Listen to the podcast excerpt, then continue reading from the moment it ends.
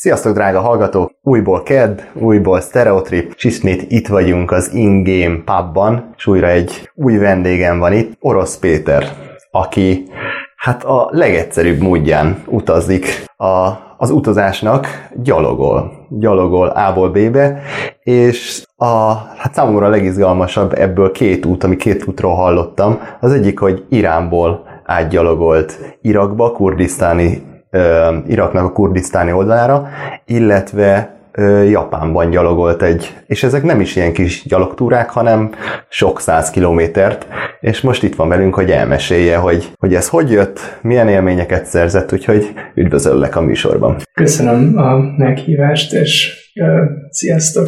Mielőtt belekezdünk, hogy tetszik a, a hely, ahol vagyunk itt az ingénben? Körbenéztél? Körbenéztem, és, és nagyon klassz, és uh, elmentem már itt az utcán egy csomószor, és nem tudtam, hogy mi ez a, ez a pixel szörny az ablakon, de most már látom, hogy ez egy ilyen nagy, nagy gamer gamer valami, és ha 20 évvel fiatalabb lennék, amikor még nagyon benne voltam a deathmatchezésben, akkor, akkor biztosan be... elhűlnék attól, hogy ilyen létezik. De, de hát akkor kanyarodjunk rá a, a, a nagy utadra. Hát az első, ha jól tudom, akkor, akkor az, az Iránból volt. Ö, hogy jött neked a, a gyaloglás, az utazás? Hogyan jött az ötlet? Mesélsz erről egy kicsit nekünk? Hogyne. A, a gyaloglás az, azt, azt könyvekre tudom fogni, meg egy, egy kicsit családilag, de, de egy ilyen a gyaloglásnak ezt a léptékét, hogy az ember így hetekig, hónapokig menjen helyeken, az, az inkább irodalmi élményekből jött. Majd gondolom később beszélgetünk könyvekről, mert, mert hát anélkül uh-huh. nehéz lenne az egészről, de majd akkor mondok címeket, meg szerzőket. A, az meg, hogy Irán, az meg, az meg szintén, szintén könyvekből, meg, meg így kulturálisan és az meg, hogy aztán ebben a konkrét időpontban kikötöttem Iránba, az meg egy barátomon keresztül volt, egy, egy nagyon jó barátom, úgy hívják, hogy Szahár, ő egy teheráni orvos, és éppen, éppen ott külföldön dolgozott, és hazament új évre, ami a irániaknál ugye március végén van a tavaszi napi egyenlőségkor, és akkor megbeszéltük, hogy akkor találkozunk Teheránban. És meghívott magához? És meghívott magához, és akkor így az ott úgy néz ki az, az iráni új év, de erről biztos a Berényi Dani is mesélt a múltkori adásban, hogy mint, mint nálunk a karácsony szilveszter, hogy akkor így két hétig megáll a, uh-huh. megáll a világ, és mindenki nagynénikhez, nagybácsikhoz, nagyszülőkhöz jön, megy, és még az a része is megvan, ami Magyarországon, hogy az embert meglátják a nagybácsik, kiítják a pénztárcájukat, és a zsebébe nyomnak egy 50 ezrest, ami akkoriban volt olyan 15 dollár, tehát mondjuk ilyen 5000 forint, hogy így egyél valami, egyél valami rendes kaját, vegyél magadnak valami szép ruhát, és miután mi is gyerekeknek számítottunk a feleségemmel, amikor a Szahár barátomnál voltunk, ezért amikor a nagybácsik megláttak, akkor így nekünk is adták. De hogy, hogy gyereknek számított? Hát mert hogy életkorban, hogy mi ja, ilyen, ilyen 30 valahány Az mind gyereknek számított. Persze, tehát hogy a, a hierarchikusan gyerekek voltunk. És kinyitotta a pénztárcáját is. nagybácsik, azok meg ilyen 50-es, 60-as iráni bácsik, és akkor így ezért mindenki nagyon örült, hogy, hogy így ott vannak a gyerekek, és lehet nekik adni pénzt, meg legalább egyszer rendesen esznek. Meg elfogadtátok. Mi meg elfogadtuk, mert nem az a helyzet, de mm. vissza lehet utasítani, hogy ez, ez jóval sértőbb lenne. Ekkor jártatok először Iránban? Én ekkor voltam először Iránban, igen. És akkor már azt tervezted, hogy akkor nem csak meglátogatjátok ezt a jó barátotokat, igen. hanem akkor csináltok egy, csinálsz egy túrát is. Tehát egész pontosan úgy volt, hogy én vittem magammal a sétálós hátizsákomat, hogy ha majd úgy adódik, mert egy irányú jegyet vettünk, hogy nem tudtuk, hogy mikor jövünk vissza, és akkor egy olyan hat hetet utaztunk együtt a feleségemmel, az egy, ez egy ilyen nyaralós utazás volt, hogy csak elmentünk helyekre Iránba, és össze-vissza csavarogtunk, amit az ember Iránban csinál, és aztán amikor ő neki vissza kellett jönnie dolgozni, akkor én összepakoltam a kis sétálós hátizsákomat, elmentem Hamadánba, ami Nyugat-Iránban van egy, egy ilyen közepes méretű város, és onnan elindultam gyalog a hegyek felé, azzal a teljesen abszurdnak tűnő gondolattal, hogy majd a végén elérek Erbilbe, de hogy ezt így elképzelni nem tudtam, hanem inkább csak úgy volt, hogy akkor most megyek estig, és majd alszom valahol, és aztán megyek estig, és alszom valahol, és aztán aztán a végén Erbilben találtam magam. Mm-hmm. És hogy jött ez az egész, maga ez az útvonal? Hogy találtad ki, hogy miért pont Iránból Erbilbe, miért pont Iraknak a kurdisztáni részeire, miért nem egy másik országba? Ö, nagyon szép volt a térképen. Úgy nézegettem a térképet, és volt az egésznek egy ilyen szép íve, hogy ha, ha megnézitek a térképen, akkor ugye van a Zagros hegység, ami így Irán és Irak között a több ezer kilométeren át húzódó hegylánc, ami elkezdődik valahol ott Kelet-Törökországban, és aztán egy hosszan megy végig, és akkor így a, a, az iráni-pakisztáni határ felé tűnik el lassan, és uh, ugye az ettől észak-keletre eső rész az a klasszikus Irán, az iráni felföld, ez az ilyen 1500-2000 méter között levő uh, valami, és a, a másik oldal ettől délnyugatra az meg, az meg Mezopotámia, ami, mm. ami ma Iraknak a, a nagy része, a két folyó alföldje. És Hamadán, ahonnan indultam, az pont a hegyeknek a felföldi oldalán van, és hogy konkrétan a város mellett kezdődnek a óriási havas hegyek, és Erbil az pedig a leges legutolsó hegylánc után van egy mondjuk két óra sétával. Mm. Tehát akkor te... vége, és hogy Erbil az ugye kulturálisan nem nem az, amit ma azt mondanánk, hogy Irak, tehát hogy ez ugye a kurdok városa, és, és nem, nem arabok élnek, hanem kurdok, meg asszír mhm. keresztények, de hogy földrajzilag ez már mezopotámia, ez a, ez a síkság, és akkor hogy ez volt az egésznek így a, a, az esztétikai oldala, hogy, hogy ez egy olyan út, ami, ami keresztül visz a hegyeken, hogy így a klasszikus Perzsiából a klasszikus Mezopotámiába, és akkor így elindulok a hegyek egyik oldalán, és kiukadok a hegyek másik oldalán, és a kettő között látok valamit. Uh-huh. Szóval, hogy így. Aha. És csak Semmi hogy a... terv nem volt benne ezen túl. Hány kilométert mutatott a térkép? Tehát, hogy mi? 850-et. 850 kilométer volt. Az elejétől a végéig, Aha. igen. Én nem szoktam így logolni közben, hanem, hanem utána felrajzolom egy ilyen térkép csinálós programban, mert hogy a, a, ha az ember gyalogol, akkor emlékszik mindenre. Uh-huh. Ez, egy ilyen, ez egy ilyen dolog, ami a gyaloglással jár, tehát hogy nagyon könnyen lehet több ezer kilométer gyalogutat is rekonstruálni hajszál pontosan egy térképen.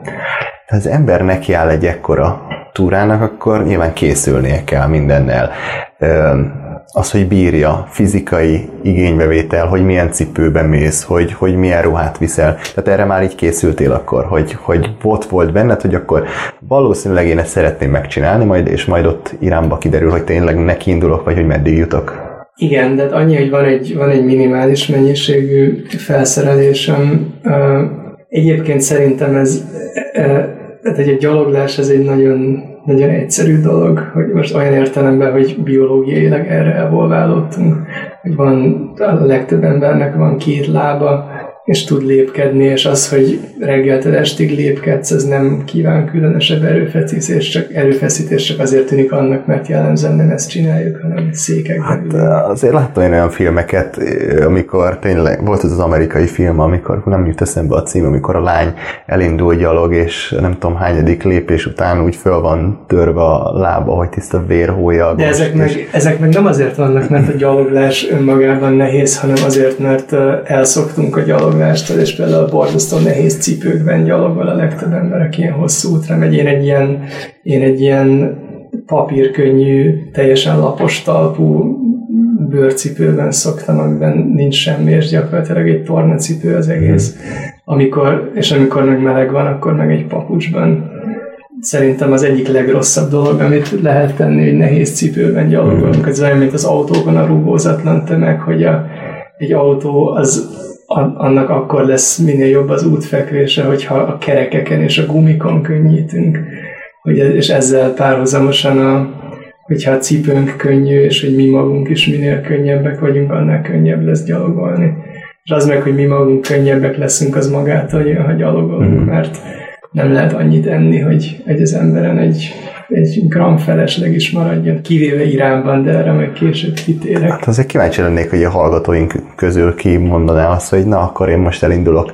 Erre Ilyen 850. Képes, tehát, hogy ebből azt tudom, hogy igen, fejbe dől el minden. Nem, én, én pont azt mondom, hogy nem fejbe dől el, hanem hogy ez, ez, ez szerintem a testünkből következő hmm. dolog, hogy, hogy erre az emberi test alkalmas, és még csak nem is kell tehát, hogy én nem vagyok egy atléta, ez, én, egy, én egy ilyen középkorú irodista hmm. vagyok. Nem is edzettél? Tehát nem is készültél, hát vagy azért soktál? futogatni, futogatni. De, hogy, de hogy nálam tízszer komolyabban edző futókból van valószínűleg ezerszer ennyi ebben az országban, akik nem tudom, akik egy óra 20 perces félmaratonokat tudnak futni, meg, meg minden. Szóval, hogy ez a kettő, ez, ez nem, nem függ így össze, gyalogolni tényleg bárki tud. És akkor szerinted... Annyira a... tényleg bárki tud, hogy például az egyik ilyen személyes hősöm a Vámbéri Ármin a 19. századi nyelvzseni, aki egyszer elgyalogolt uh, Isztambulból Buharáig, ami egy jelentős távolság, hogy ő például az egyik lábára sánta volt,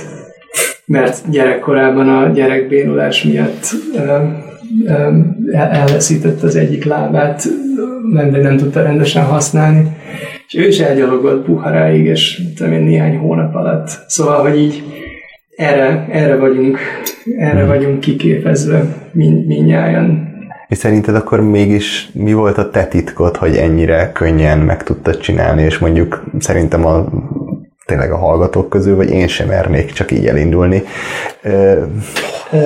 érdekelt, és volt időm. Meg, meg az, hogy benned volt, és vitt a szíved, és hogy úristen, ezen, itt vagyok ezen az úton, amit már annyi ideje terveztem és álmodtam. De és, még, csak, és még csak nem is terveztem egyébként sokat, hanem hogy eredetileg nem erre akartam Aha. menni, ezt így viszonylag spontán találtam ki. De hogyha így benne vagy, és ott vagy mondjuk két random kurdisztáni falu között a hegyekben, akkor így túl sok alternatívád nincsen, hogy ez az egyik ilyen varázsa ennek, hogy, hogy így le, lebontja az abstrakciót a cselekvéseinkről, tehát hogy amikor az, az, az a napod, nem az a napod, hogy, hogy ülsz a számítógéped előtt, és nézed a rendkívül sok furcsa elvont dolgot, hanem amikor egy ilyen teljesen konkrét, hogy itt van ez a hegy, ott van ez a másik hegy, itt felébredtem ebben a faluban, és elmegyek addig a faluig, és a kettő között van egy út. Hogy, hogy ez egy ilyen borzasztóan magától értetődő dolog, amikor már benne vagy. Uh-huh. Elindulni az nehéz, meg aztán utána, utána nem gyalogolni tovább, az meg még nehezebb. Tényleg, amikor végeztél, hogy... Az, hogy... az borzasztó, ez rettenetes. Hogy így hirtelen semminek nincs értelme. Például így többféle ruhából kell választani, amikor hazajössz, vagy nem tudom, hirtelen túl sokat eszel, az egész ilyen, az, arra nem jöttem még rá, hogy ezt hogy kell, hogy kell ebből így visszaállni a uh-huh. városi életbe könnyen. Valószínűleg nem kell visszaállni, hanem így kéne élni mindig. Nem tudom. Uh-huh. Hány napig voltál úton ezen a... A kurdisztáni út az, az négy hét volt egész pontosan ha jól számolom. Kicsit kevesebb, nem 25 nap volt az egész. 25 nap? 25 nap, és akkor 16 kilométert mentél naponta? Hát inkább 30-at, mert 850 kilométer, és, és a 25 napból kettőt vagy hármat azt nem gyalogoltam. Ja. Tehát, hogy ilyen 30, 30 körülre jött ki, azt hiszem átlag. És volt mély pontod közben?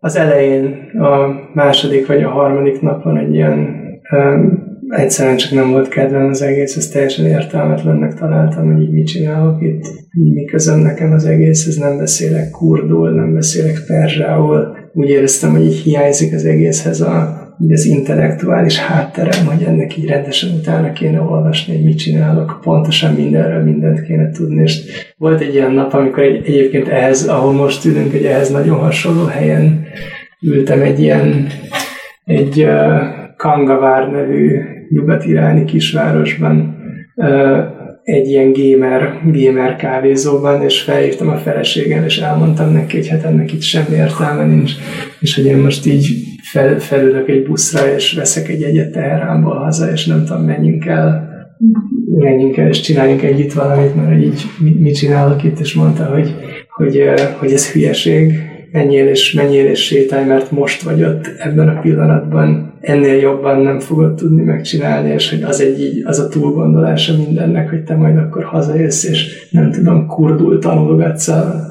a Szabó Ervin könyvtárban, mert ez nem fog megtörténni. Ez nem Most reális, Viszont, igen. most viszont ott ülsz, éppen megreggeliztél, ott van a hátizsákod, tedd le a telefont, vedd fel a hátizsákod, és menj. És mondtam, hogy ö, hát tulajdonképpen igazad van. Szóval a másik az, hogy valószínűleg, hogyha ő nem lenne, akkor, akkor ezek a, ez, ez az eleje, ez, ez, ez elviselhetetlen, és nagyon nehéz lenne. Uh-huh.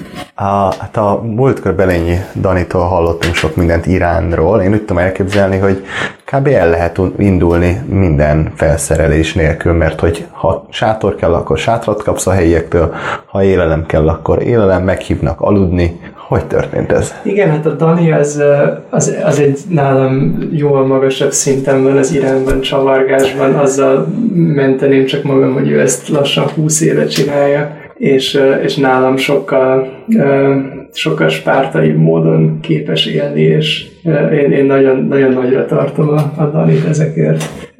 Azzal tudnám illusztrálni, hogy mennyire, mennyire kevés dologra van szükség, hogy abban a szűk egy hónapban, amíg gyalog voltam Iránban és Irakban, a sátramat nem vettem elő a hátizsákomból, az csak így volt és én erre sejtettem, hogy ez ilyen lesz, csak nem tudtam elhívni, mert az egyik könyv, ami a, ezt az egészet ihlette, amiről majd később fogunk beszélni, valószínűleg az arról szólt, hogy, hogy a világnak ezen a részén az a kultúra magától értetődő része, hogyha az ember délután este felé átmegy egy falun vagy egy kisvároson, akkor valaki oda megy hozzá, és beinvitálja a házába, és megterít neki vacsorát, és utána kérdezi csak meg, hogy honnan jött, és mi a neve. Csak ezt így a kortárs nyugatról, amiben magunkat is beleveszem, borzasztóan nehéz elképzelni, hogy ez tényleg létezik. Tehát ez úgy hangzik, mint valamilyen ilyen benedekelek népmese, vagy valami, és hogy a világnak ez a része ebben a rétegben valóban úgy működik, mint egy népmese, hogy, hogy ilyen teljesen ismeretlen, barátságos fickók oda jönnek az utcán, hogy gyere be a házamba, és szállj meg nálunk.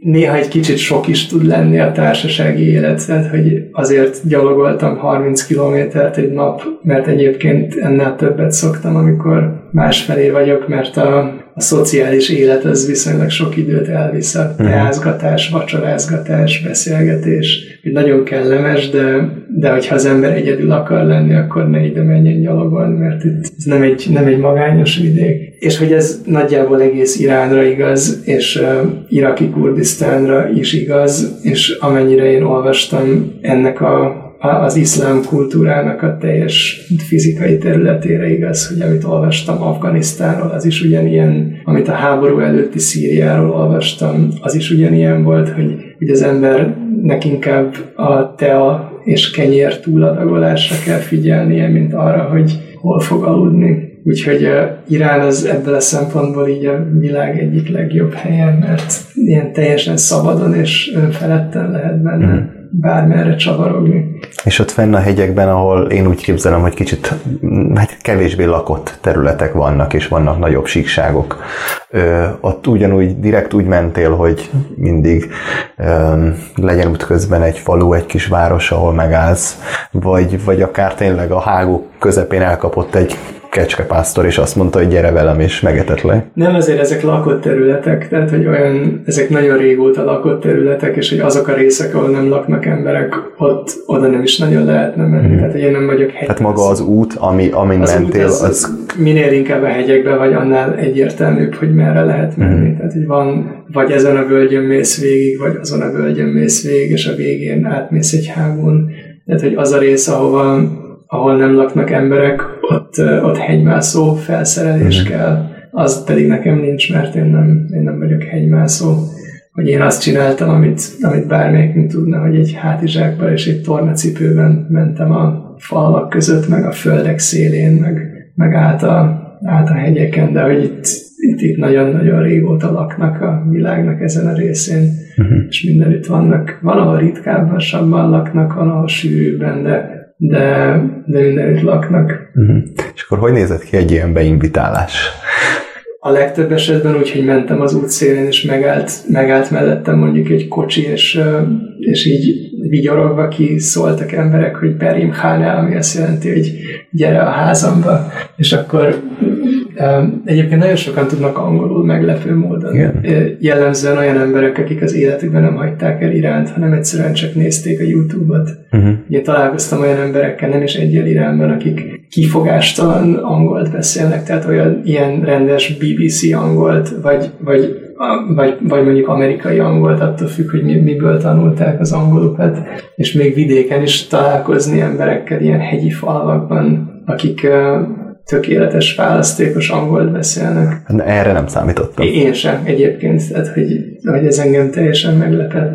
Tehát akkor a kommunikációval sok helyen nem volt probléma. Nem nagyon, nem. De hogy például invitáltak meg úgy, és velük a mai napig nagyon jóba vagyok, és uh, most is ősszel voltam Iránban, és meglátogattam őket, hogy mentem az út szélén, ott egy um, egy föld szélén ültek egy cseresznyefa alatt egy család, akik éppen megpihentek a munkában. Délután, egy ilyen nagy szakállas fura bácsi, meg, egy, meg a felesége, meg egy-két gyerek, és akkor a, ott meginvitáltak egy teára, aztán a bácsi mutogatott valami szentet a mobilján, aki neki valami nagyon fontos volt, és akkor így egyszer-kétszer meg is csókolta a képernyőt, hogy ő egy ilyen fontos szent, és aztán felhívott egy számot, a kezembe nyomta a telefont, és tökéletes angolsággal beleszólt egy nő, hogy amennyiben nincs egyéb dolgom aznap este, úgy, úgy kére, kéri, hogy aludjak náluk, és, és legyek a vendégük, és mondtam, hogy ennek semmi akadálya. Majd egy pár órával később szembe jöttek kocsival, és megálltak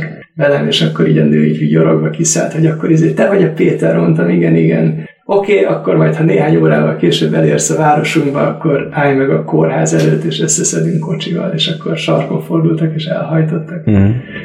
Egyébként az neked akkor e, ilyen kikötötted magadnak, hogy tömegközlekedés, autó, tehát hogy még hogyha valaki el akar vinni, akkor se. Igen, akkor, ez, akkor alap... mindig elmondtam, hogy nagyon szépen köszönöm, de hogy, hogy én gyalog megyek, és mm.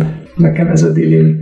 Iránban ezt naponta egy ilyen 5-6-szor Mhm. vízszer, el kell mondani embereknek, mert az, hogy valaki gyalog menjen, amikor erre nincs égető szüksége, ez az értelmezhetetlen. Tehát, hogy ez gyalogolni csak a, csak a leggazdagabb és a legszegényebb emberek szoktak. Kettő között nem. Mm. És amikor ö, mindenki ilyen kedves és valahogy segít téged szállással, élelemmel, és nyilván ők nem várnak érte semmit cserébe. Nem, és nem is lehetne és nem is érte semmit. Te, mint nyugati ember, ezt hogyan, saját magadban hogyan kezelted, hogy, hogy mindent kapsz tőlük, és hogy nem volt egy ilyen kérdés benned, hogy én hogyan tudom ezt nekik valahogy viszonozni? Vagy kell-e viszonoznom? Hosszú távon én arra jutottam, hogy valahogy gazdaságilag ez az egész úgy lesz egyensúlyban, hogy hogy egy falusi embernek a hegyekben étele az bőven van, meg, meg van még egy matraca, amin bárki elalszik, és hogy az, hogy, az, hogy még, egy, még egy fél kenyeret, meg még egy nyársat az asztalra rak, az, az igazából nem oszt, nem szoroz, viszont amiből kevés van neki, az furcsa helyekről jövő ember, aki történeteket mesél. És hogy erre gondoltam, hogy valószínűleg ez valahogy így racionálisan így egyensúlyozódik ki, hogy ő ad egy nyársat, cserébe hall valami érdekeset a világból, és mondjuk elmondhatja a barátainak utána, hogy megszállt nálam legutóbb egy európai ember. Hogy valószínűleg van egy ilyen vetülete, hogy ezt nehéz persze megkérdezni bárkitől, de, de mondjuk erről olvastam már, hogy, hogy, hogy ez, azért, ez azért egy ilyen értékes dolog tud lenni, hogy egy messziről jött, messziről jött idegen, az neked az ismerősöd lesz, uh-huh. és mondjuk megvan a telefonszáma, angolul beszélget a gyerekeddel, hogy ennek van egy, van egy értéke, ami valószínűleg összemérhető az általa adott teának, kenyérnek és, és sült húsnak az értékével. Uh-huh. Hogy ez az egyik, és a másik pedig persze iszonyatosan zavarba ejtő, hogy, hogy ezek az emberek nem, nem szegények abban az értelemben, hogy hogy mindenkinek van háza, meg van mit ennie, meg, meg ilyen normális emberi életet él. Nyilván a nyugati szemmel anyagi javakban sokkal szerényebb módon mondjuk a vidéki Iránban, mint, mint mondjuk Budapesten, bár azt képzelem, hogy a vidéki Magyarország és a vidéki Irán az valószínűleg elég közel hmm. lehet egymáshoz. Csak a vidéki Magyarországon jóval kevesebbet csavarogtam az életemben. De hát igen, valószínűleg az van, hogy az emberek egy jelentős részénél sokkal gazdagabb vagyok ezekben a helyzetekben. Uh-huh. de, de valahogy ott, ott így benne nem ez, a, nem ez a lényeg, vagy legalábbis, de lehet, hogy csak én vagyok egy ilyen érzéketlen, bunkó, elkényeztetett, privilegizált nyugati, és egy nem tudom, uh-huh. nagyon nehéz erre mit, mit válaszolni. És a, mondtad, hogy ugye talán az volt a, a, a nekik a fizetség, hogy elbeszélgettek, illetve találkoztak egy külföldivel. Mi volt? ezt hinni. Ezt szerintem, nekem ez tetszik, meg én teljesen elhiszem, és, és hiszem, hogy ez tényleg így volt, hogy mi, általában mi, mi, mi érdekelte őket, miről beszélgettetek? Volt valami hát olyan ez... visszatérő dolog, amit mindenki megkérdezett, aki mindenki kíváncsi volt rá, őket, ami kérdések őket foglalkoztatták általában? Ez nagyon változó volt, és az a baj, hogy ilyen, ilyen finom részletességgel nem tudom felidézni, de hogy például általában mindenkit nagyon érdekel, hogy ki, ki a családom, tehát hogy az így fontos, hogy az ember el tudja magyarázni, hogy ki az apja, ki az anyja, kik a testvérei, azok mit csinálnak, hogy az úgy, az úgy fontos, meg a minél vidékibb helyen volt az ember, voltam én, annál, annál furcsább volt, hogy, hogy egy felnőtt férfi vagyok, és nincs ott a feleségem. Uh-huh. Tehát, hogy az, hogy én, én mennyi voltam, 35 éves voltam, amikor ezt az utat megtettem, és mondjuk a vidéki Iránban és Kurdisztánban, a, Iránban, ahol voltam, az is Kurdisztán,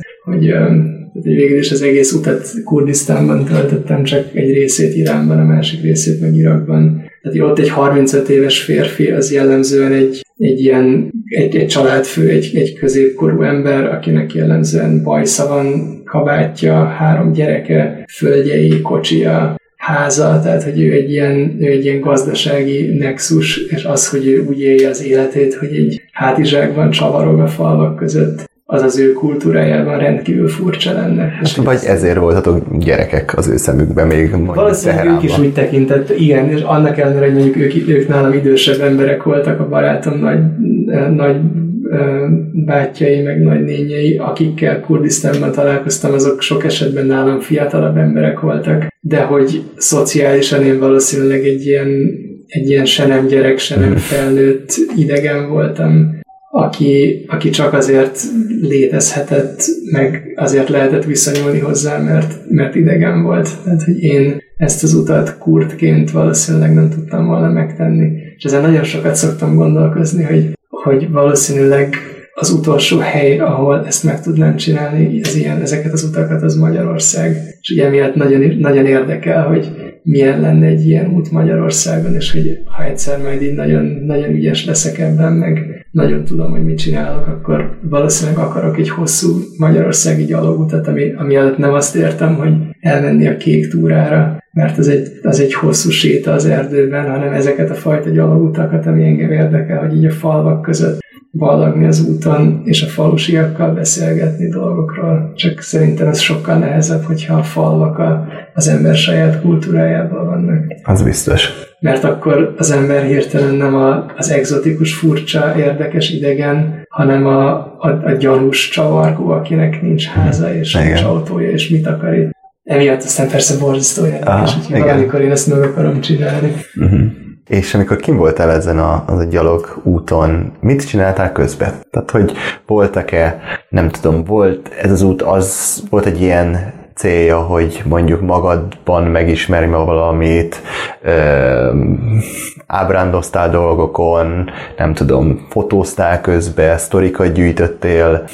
Leginkább az volt a célja, hogy megnézem, hogy milyenek ezek a helyek igaziból, hogy mit látok, és aztán mellette csináltam képeket, mert uh, néha szeretek fényképezni, néha nem, és ez pont egy olyan időszak volt az életemben, amikor nagyon szerettem fényképezni. Úgyhogy csináltam, csináltam képeket, gondolkoztam mindenfélén, de a legjobb napok azok azok voltak, amikor egyszerűen csak, egyszerűen csak így néztem magam elé, és nem, nem gondoltam semmire. És ez most egy kicsit másik szál lesz, de egy évvel később, amikor Japánban gyalogoltam négy hónapig, akkor volt egy délután, amikor elmentem a, az Eiheiji templomba, ami a, a japán zen, zen buddhistáknak az egyik, egyik a két fő temploma közül az egyik, és ez egy ilyen fantasztikus helyen van fönt a hegyekben, egy, egy 400 éves faépület, hogy abban az értelemben 400 éves, hogy valóban 400 évesek azok az épületek, és nem az, hogy 50 évente leég és újraépítik. És akkor ott beszélgettem az egyik zen szerzetessel, és akkor ő elmondta nekem, hogy így hogy élik a napjaikat, és így meg is mutatta, hogy, hogy ez az a fajta buddhisták, ők, akik az idő nagy részében ülnek egy törökülésben, és maguk elé néznek, és nem csinálnak semmit, és az a lényeg, hogy nézd magad elé, és ne, ne csinálj semmit, és ideálisan még csak gondolataid se legyenek, hanem hogy hagyd, hogy így a, a világ így áthullámozzon a fejeden, és mondta, hogy na akkor most csináljuk ezt öt percig. Megmutatja, hogy ő, ő mit csinál naponta három órát, abból öt percet mutatta, hogy így hogy kell leülni, hogy kell tartanom a kezem, mondtam, hogy tök jó. Mondta, hogy megkongatja majd a csengettyűjét, amikor kész vagyunk. És nem lesz könnyű, mondta, mondtam, jó, csináljuk. És akkor eltelt szerintem nem sokkal több, mint egy perc, és csengetett, és mondtam, hogy így mi van, már, már vége van, és és nem mondott semmit, de nagyon azt éreztem, hogy egyszerűen nem nézte ki egy, egy nyugati emberből, hogy képes egy percig a ülni és kussolni. És amikor így ott ültem és hallgattam, hogy ő mit csinál, akkor arra gondoltam, hogy a, a legeslegjobb gyaloglással töltött napjaimmal, napjaimon pontosan ugyanezt csinálom én is, hogy nincsenek elvárásaim, nincsenek ítéleteim, nincsenek terveim, hanem egyszerűen csak egyszerűen csak nézem a valóságot, és hagyom, hogy így áthullámozzon rajtam, és a kettőnk között az egyetlen különbség, hogy ő egy ilyen furcsa lábtartásban ül egy kis párnán, én pedig lépkedek naponta, mit tudom én, 40-50-60 ezer lépést. És egyébként meg ugyanaz, és hogy ennek mi értelme van, ezt nem tudom, de nagyon jó csinálni. Mint ahogy valószínűleg nekik is nagyon jó csinálni a, a, a zen meditációt. Amikor elértél Erbilbe, akkor nem gondoltad azt, hogy akkor mész tovább valamerre? Hogy miért nem. csak odáig, amikor mondtad, hogy nagyon, nagyon nehéz volt. tovább, csak akkor a következő város az Mosul volt, és akkor az még a, a, az ISIS által mm. meg volt szállva. Egyébként nagyon furcsa volt ott állni Erbilben és nézni a Mosuli úton a táblát, hogy akkor Mosul arra is tudni, hogy ez egy ilyen, hogy, hogy ez egy teljesen másik világ, amellett, hogy tudom, hogy egyébként mondjuk másfél nap gyalogút, de hogy itt üldögélek a földön, és eszek egy sárga dinnyét, ott pedig levágnak a fejem pusztán azért, mert ö, nem tudom, sosem beszélgettem senkivel. Mert fehér vagy, vagy keresztény vagy, vagy európai vagy. egy csomó fehér európai. Akkor inkább azt mondom, Az egyik hogy... legnagyobb, ja, igen, mert, mert ők ilyenek voltak, és nem tudom, hogy pontosan mit akartak. A kurdok egyébként meséltek a, az ő öm, hát harcukról, hogy ők a függetlenséget szeretnék kivívni, saját, szeretnének saját államot és ilyen dolgokról, tehát politikai dolgokról beszéltek, vagy, vagy inkább ez megmaradt? A, aki a, tudott annyira angolul, bocsánat. Igen, igen nyugodtan ja, mondja. Aki, aki tudott annyira angolul, hogy ilyen dolgokról tudjunk beszélgetni, ugye sajnos én nem beszélem a kurtnak egyik nyelvjárását sem.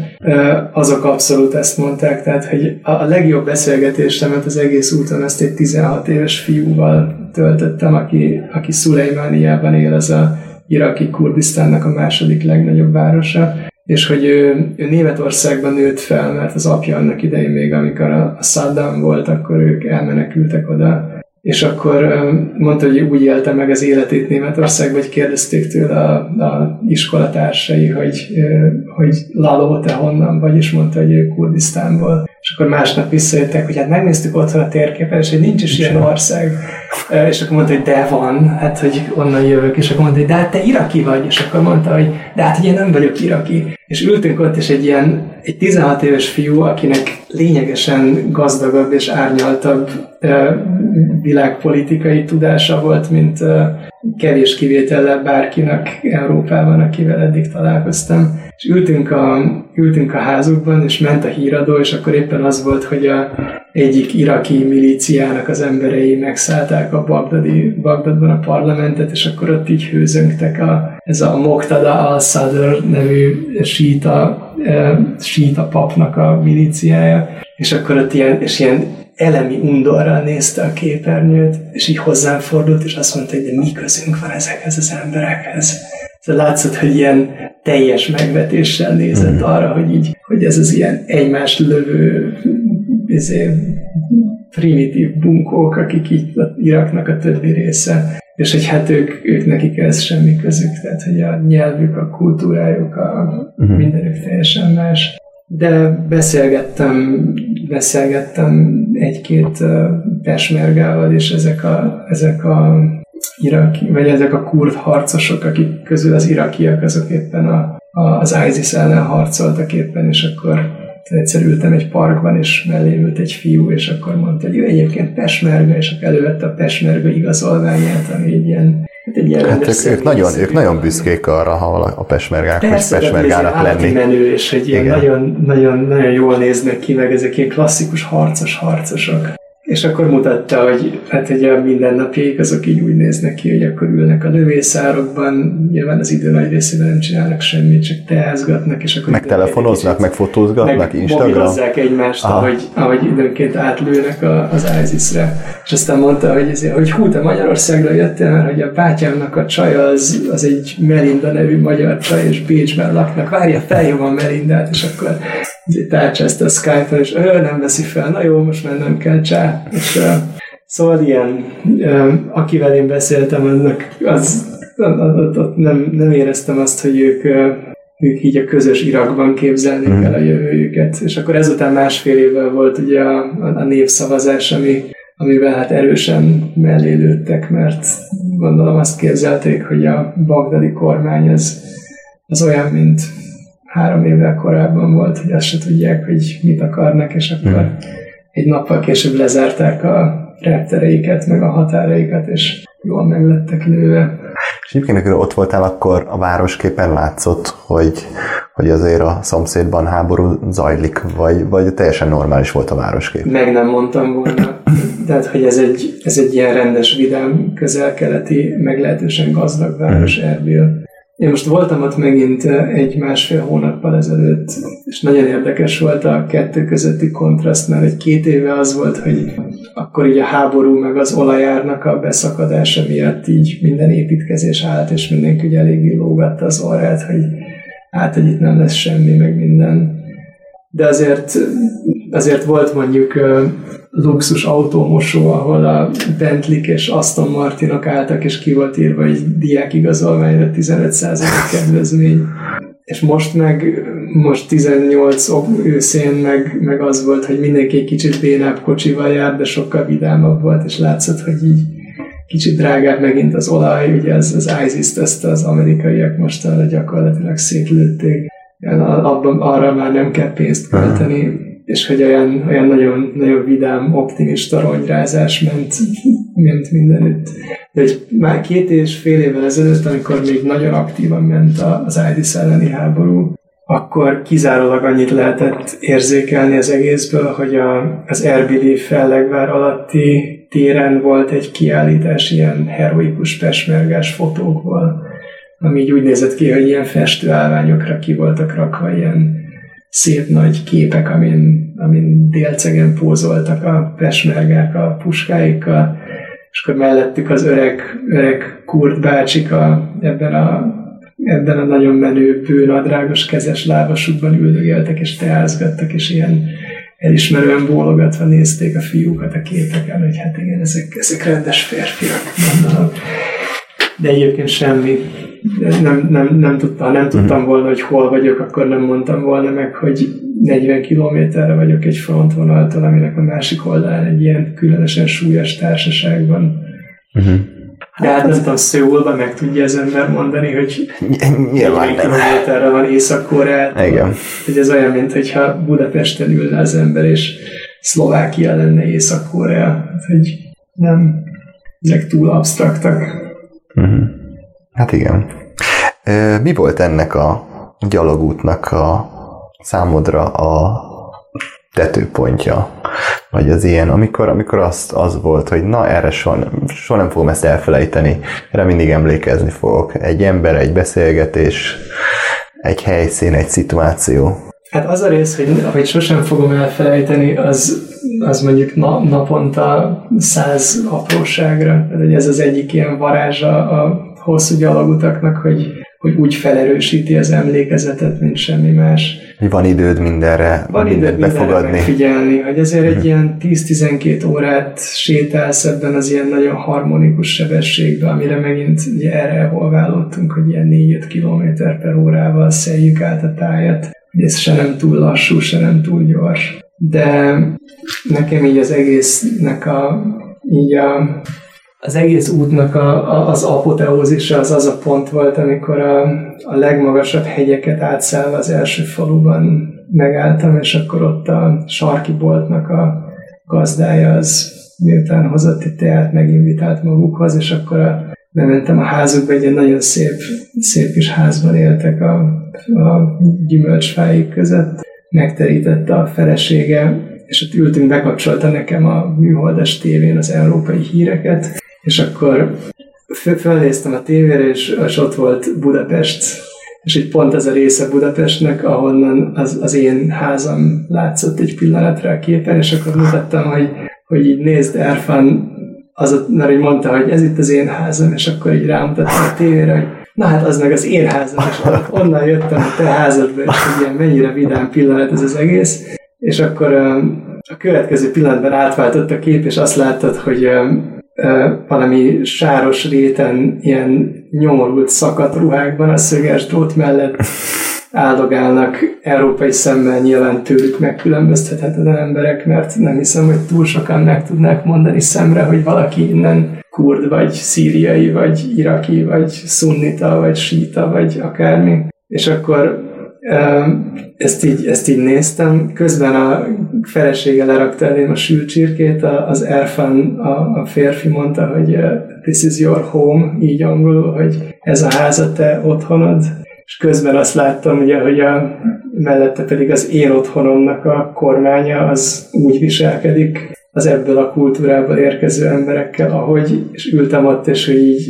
lángvörös képpel ültem ott, és azt mondtam, hogy így Erfan, ez most elég, ettől én most nagyon szégyellem magam, és akkor így rám nézett, és ilyen borzasztó kedvesen csak annyit mondott, hogy így, hogy ezzel ne foglalkozz, mert te nem a kormány vagy, hanem te csak te vagy és aztán bezabáltuk a csirkét, és megágyazott nekem a vendégszobájukban, és ott aludtam. És, és valahogy nekem ebben nagyon sok minden benne volt. Ebben a, nyilván valahol egy ilyen tök banális sztori, csak nagyon, nagyon érdekes együttállás, hogy tényleg konkrétan a tévében láttam a saját házam. Ez nagyon durva miközben láttam azt is, hogy az én országomnak a kormánya az hogyan viselkedik az ideérkező vendégekkel, és hogy ő közben ő hogyan viselkedik az ő házába érkezett vendégekkel, és ugye kettő között ugye volt egy ilyen galaktikus szakadék, és így azt éreztem, hogy nagyon talán nem csak nekem tenne jót, hogyha egy kicsit elmenne a saját világából kívülre, és megnézné, hogy mi van ott. Mert lehet, hogy nem tudom, lehet, hogy egy kicsit, kicsit kevésbé gondolná azt, hogy a világ az egy rémisztő, ellenséges, legyőzendő hely. Valahogy így, így mm. éltem meg. Nagyon, ez, ez nagyon durva ez a sztori, de tényleg ezt hagyjuk a hallgatókra, mindenki ezt gondolja végig, meg gondoljon, amit, amit, amit akar, de ez, ez tényleg nagyon durva. Pont abban a pillanatban ott Igen. a te házad, és hogy tele szimbolikus jelentéssel, hogy te mit kapsz, te mit látsz. Jó, kanyarodjunk át a, a japán útra, vagy inkább menjünk úgy időben, hogy ezután hazajöttél, és azt mondtad, hogy ez nagyon nehéz volt ott megállni, és akkor hazajöttél, és akkor egyből már tervezted, gondolkodtál, hogy mi legyen a következő? Hát ez úgy volt, hogy nekem ebben az időben a, a, az öcsém az Japánban élt, mert ő egy rádiócsillagász, és az egyik japán kisvárosnak a, az egyetemén dolgozott ebben az időben, Kagoshima, ami nekem se volt meg, amikor oda költözött, neki se volt meg, amikor mondták, hogy hogy uh, hova kell mennie, hanem megnézte a térképen. Ez Japánnak a, a legdélebbi uh, nagyváros, egy ilyen 600 ezres valami a legdélebbi szigetnek kiúsulnak a, déli, déli csücskében egy ilyen fantasztikus szubtrópusi táj, és akkor én, én időnként, amikor tudtam, akkor így kimentem az öcsémhez ilyen, ilyen egy-két-három hónapokra, és csak így ott együtt laktunk. Uh-huh. És, uh, én így ott el voltam, és hogy uh, Kurdisztán után én kimentem hozzá nyáron, és akkor ott laktam, és azzal, a, azzal az igényel mentem oda, hogy na, akkor én most írok valami borzasztó jó könyvet, mert hogy mert hogy ez így most már legalább van miből, mert láttam egy keveset a világból. Hát ez mást is érdekel, én például nem olvastam még a világnak erre részéről túl sokat, csak háborút, az meg engem nem érdekel annyira. És aztán aztán ebből végül nem írtam semmit. Nem tudom, valószínűleg mégsem volt annyi mondani valóm. És aztán egy fél évvel később mentem, mentem ki megint Japánba, pont mielőtt az öcsém tovább költözött onnan, és akkor utána, amikor ő elköltözött, akkor én, én ott maradtam a kis hátizsákommal és a tornacipőmmel, és akkor elindultam tőle, ami egyébként nagyon közel van Japán legdélebbi csücskéhez. Onnan elindultam észak felé, és aztán mentem addig, amíg el nem fogyott Japán. Uh-huh. Ez hány kilométer volt? 4300 a térkép szerint. 4300 kilométer gyalogoltál. Azt nem semmi.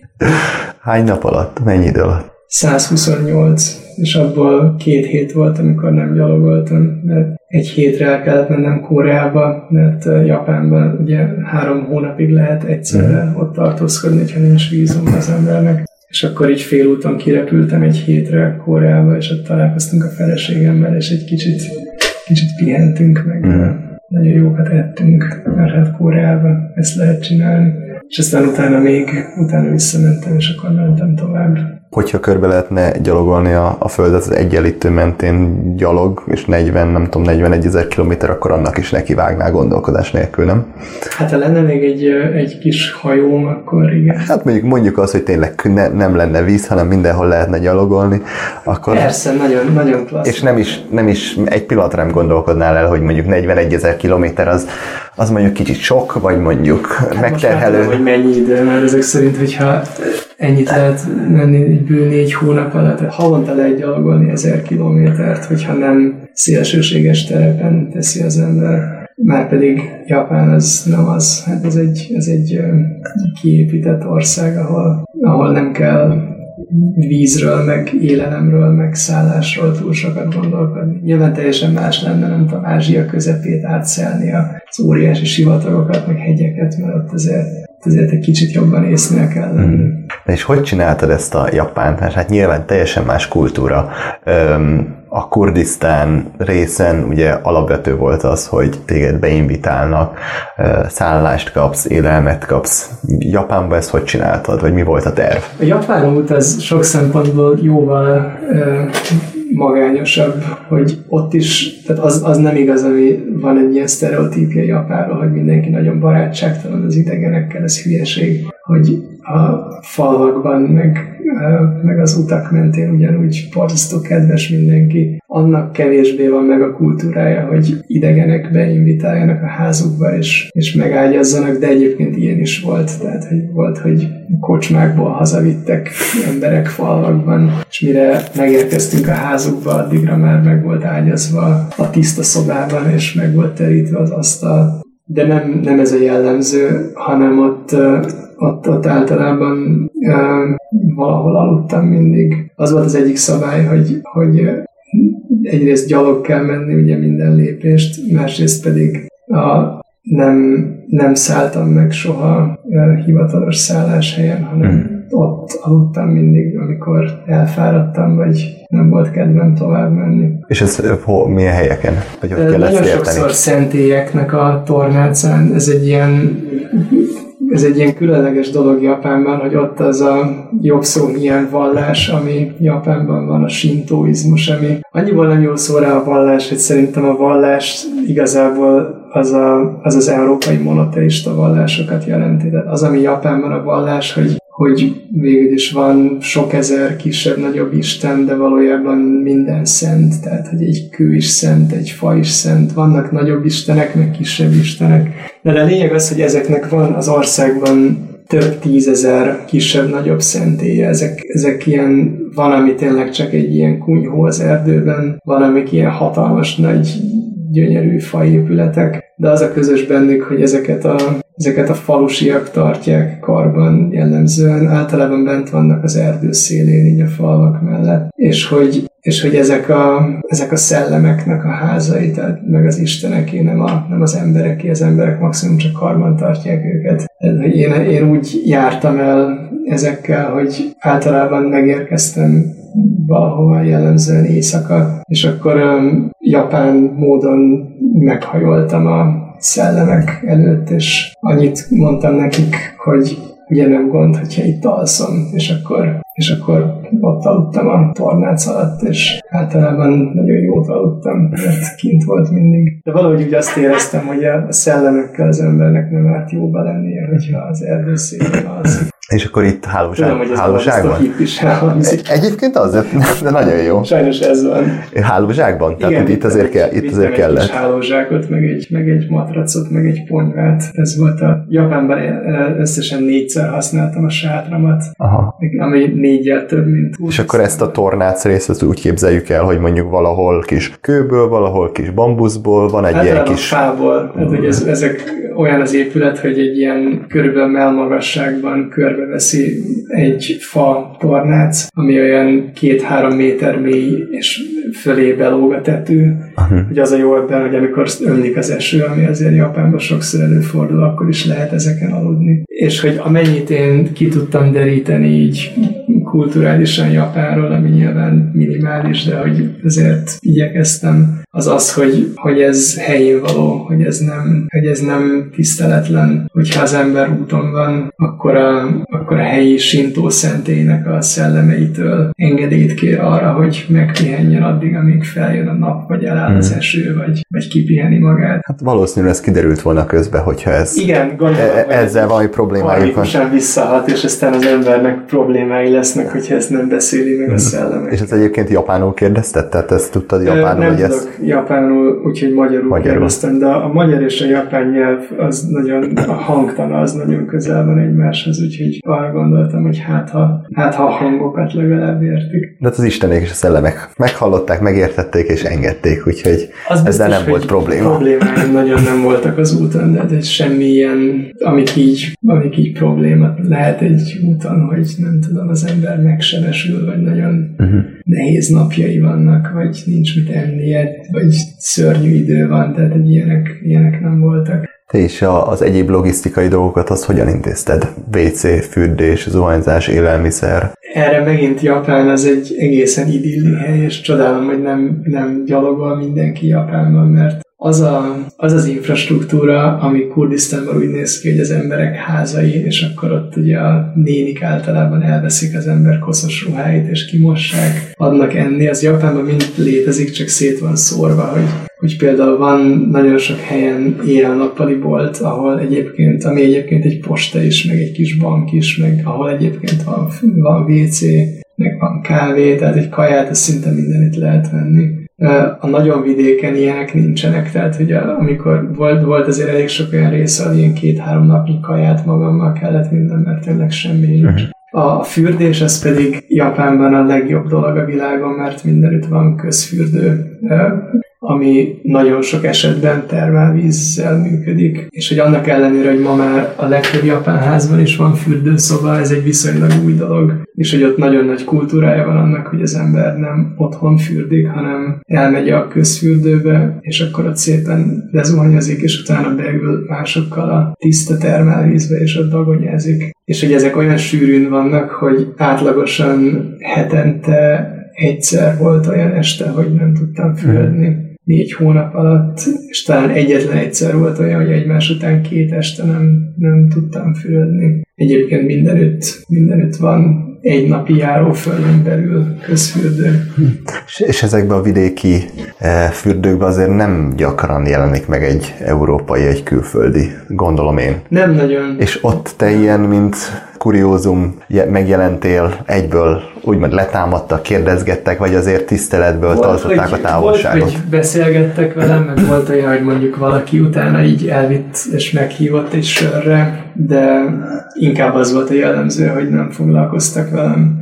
Hogy van, van a kultúrában egy ilyen, egy ilyen távolságtartás, és a, a másik ember nem zavarása, hogyha nem muszáj de hogy például pont az idősebb bácsik azok sokkal szabadabbak és lazábbak és kérdezősködőbbek. Úgyhogy olyan sokszor volt, hogy így oda jöttek jellemzően öregek, hogy ez hát maga honnan jött, és akkor, és akkor így van egy pár kérdés, ami így ilyenkor mindig felmerül, hogy honnan jött, hova megy, a szokásos. Uh-huh. De voltak ilyen nagyon fura pillanatok is, hogy találkoztam találkoztam érdekes emberekkel közfürdőben, és a kedvencem az, az volt, hogy egy, ez Naganóban volt, ami valószínűleg úgy van meg, nekem is úgy volt meg, hogy ott volt a téli olimpia 20 évvel ezelőtt. Az Japánnak az a közepe, ahol a nagy hegyek vannak. És ott voltam egy, egy ilyen félreeső völgyben, egy fürdőben, és miután megfürödtem, nagyon sok ilyen vidéki fürdő az olyan, hogy össze van kötve egy kis vendéglővel, úgyhogy miután az ember megfürdött, akkor tud enni egy tál tésztát, vagy egy levest, vagy egy sült halat, vagy valami. És akkor megfürödtem, ültem ott kint, és ettem a tésztámat, és mellém ült egy olyan 60 körüli nő, és tökéletes angolsággal azzal üdvözölt, hogy maga egy világ körüli út felénél jár. Így, hogy are you at the halfway point of a journey around the world? És így ránéztem, és mondtam neki, hogy hát nem a világon, de Japánnak igen és időben úgy alakult, hogy két órát tévedett a négy, négy hónapos és egy hetes úton. Utólag megnéztem, hogy pontosan mikor találkoztam vele, és mikor kérdezte ezt, és szóval vannak ilyen furcsa pillanatok. Az jó.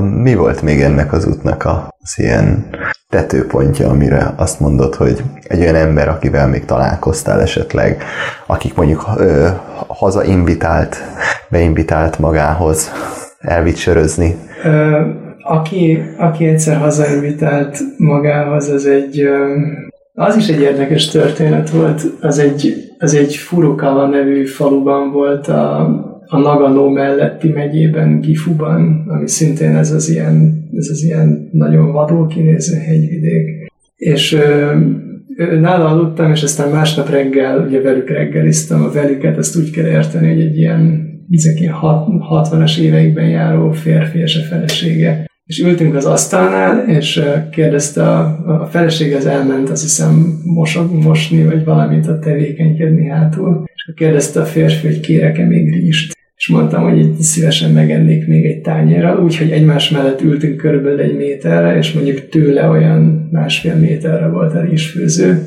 és már mentem is volna a tálkám, amiről így elkezdett üvölteni, hogy ez egy, asszony, szedjél még rizst a vendégnek!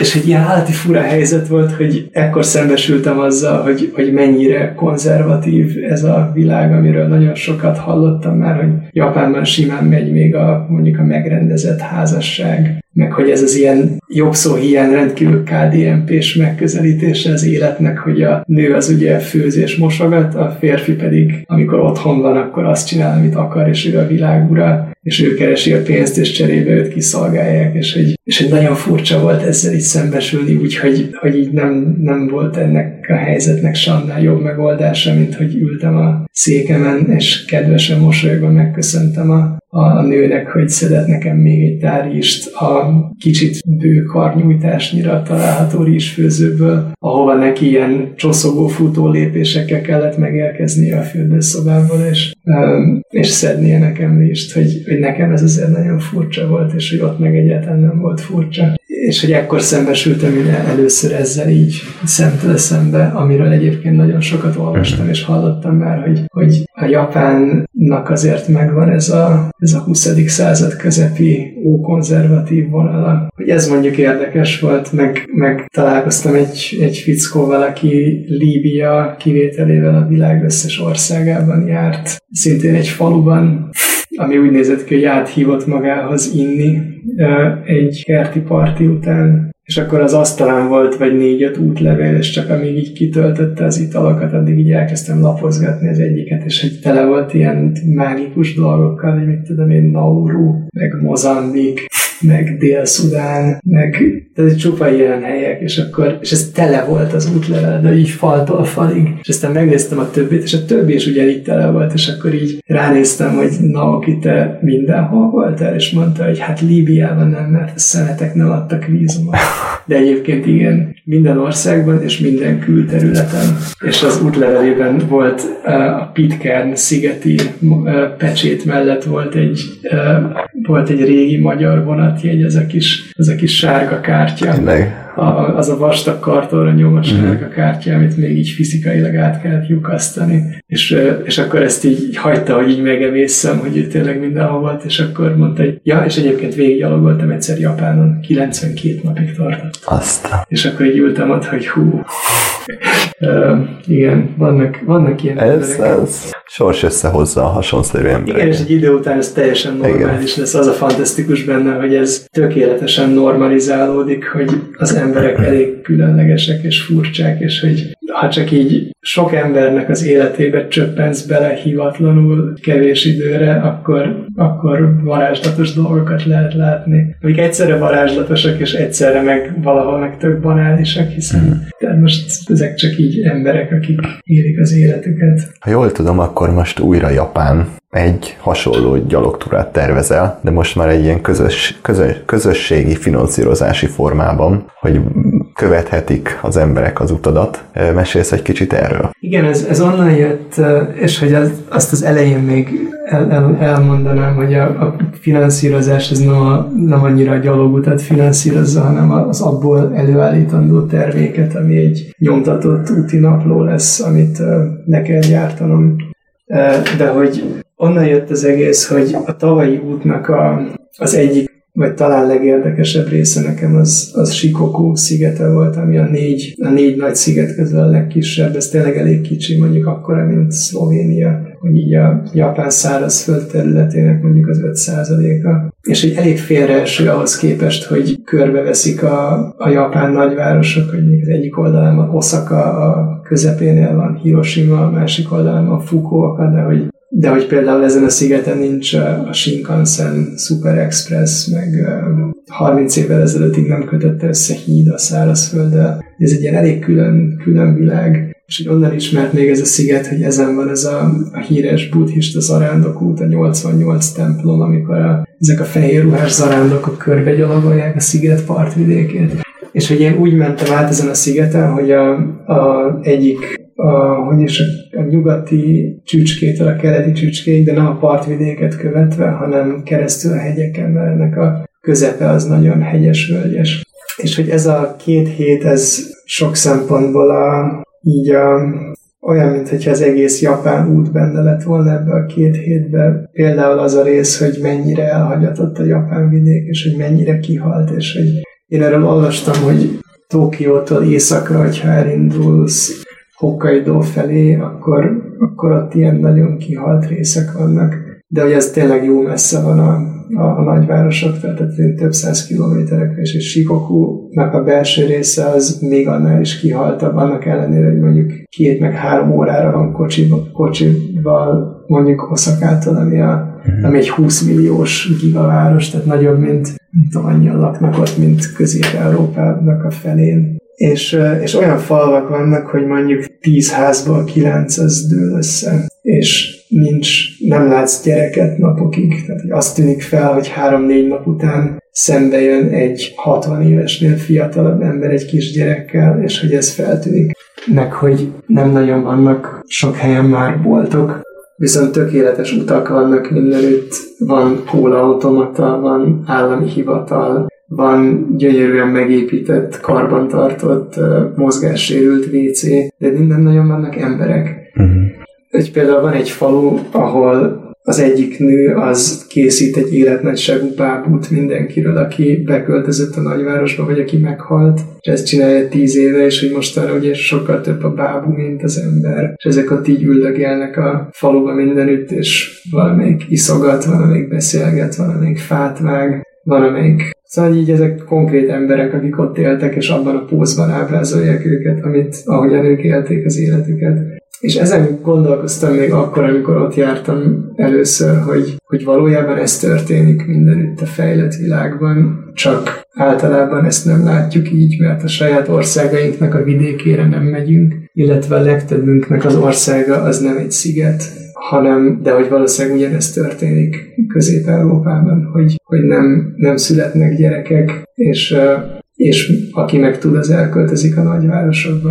És hogy én nem azt akarom mondani, hogy ez jó vagy rossz, hanem hogy ez van, és hogy ez egy, ez egy dolog, amivel elveszítünk dolgokat, mert hogy ez, ezek jellemzően nagyon szép helyen lévő, nagyon szép házak, ahol, ahol az emberek nagyon finom dolgokat esznek, és hogy így nagyon könnyű oda menni úgy egy fél napra, és azt mondani, hogy hú, igazából de, de jó lenne itt élni, de igazából nem lenne jó ott élni, mert mert elkezdenél azon gondolkodni, hogy lehet, hogy nincs éjjel-nappali bolt, meg kézzel kell kimostad a ruhádat, meg télen derékig ér a hó és a fűtés az egy szigeteletlen házban egy, egy darab olajkája, és hogy ez, ez Japán, ez a, ez a gazdag high-tech Japán, és ez a nő, aki, aki ezeket a bábukat csinálja, például ebben a faluban róla készült egy dokumentumfilm, hogy ő tulajdonképpen egy ilyen YouTube sztár mostára, és hogy egy és hogy egy ilyen teljesen világvégi helyen él,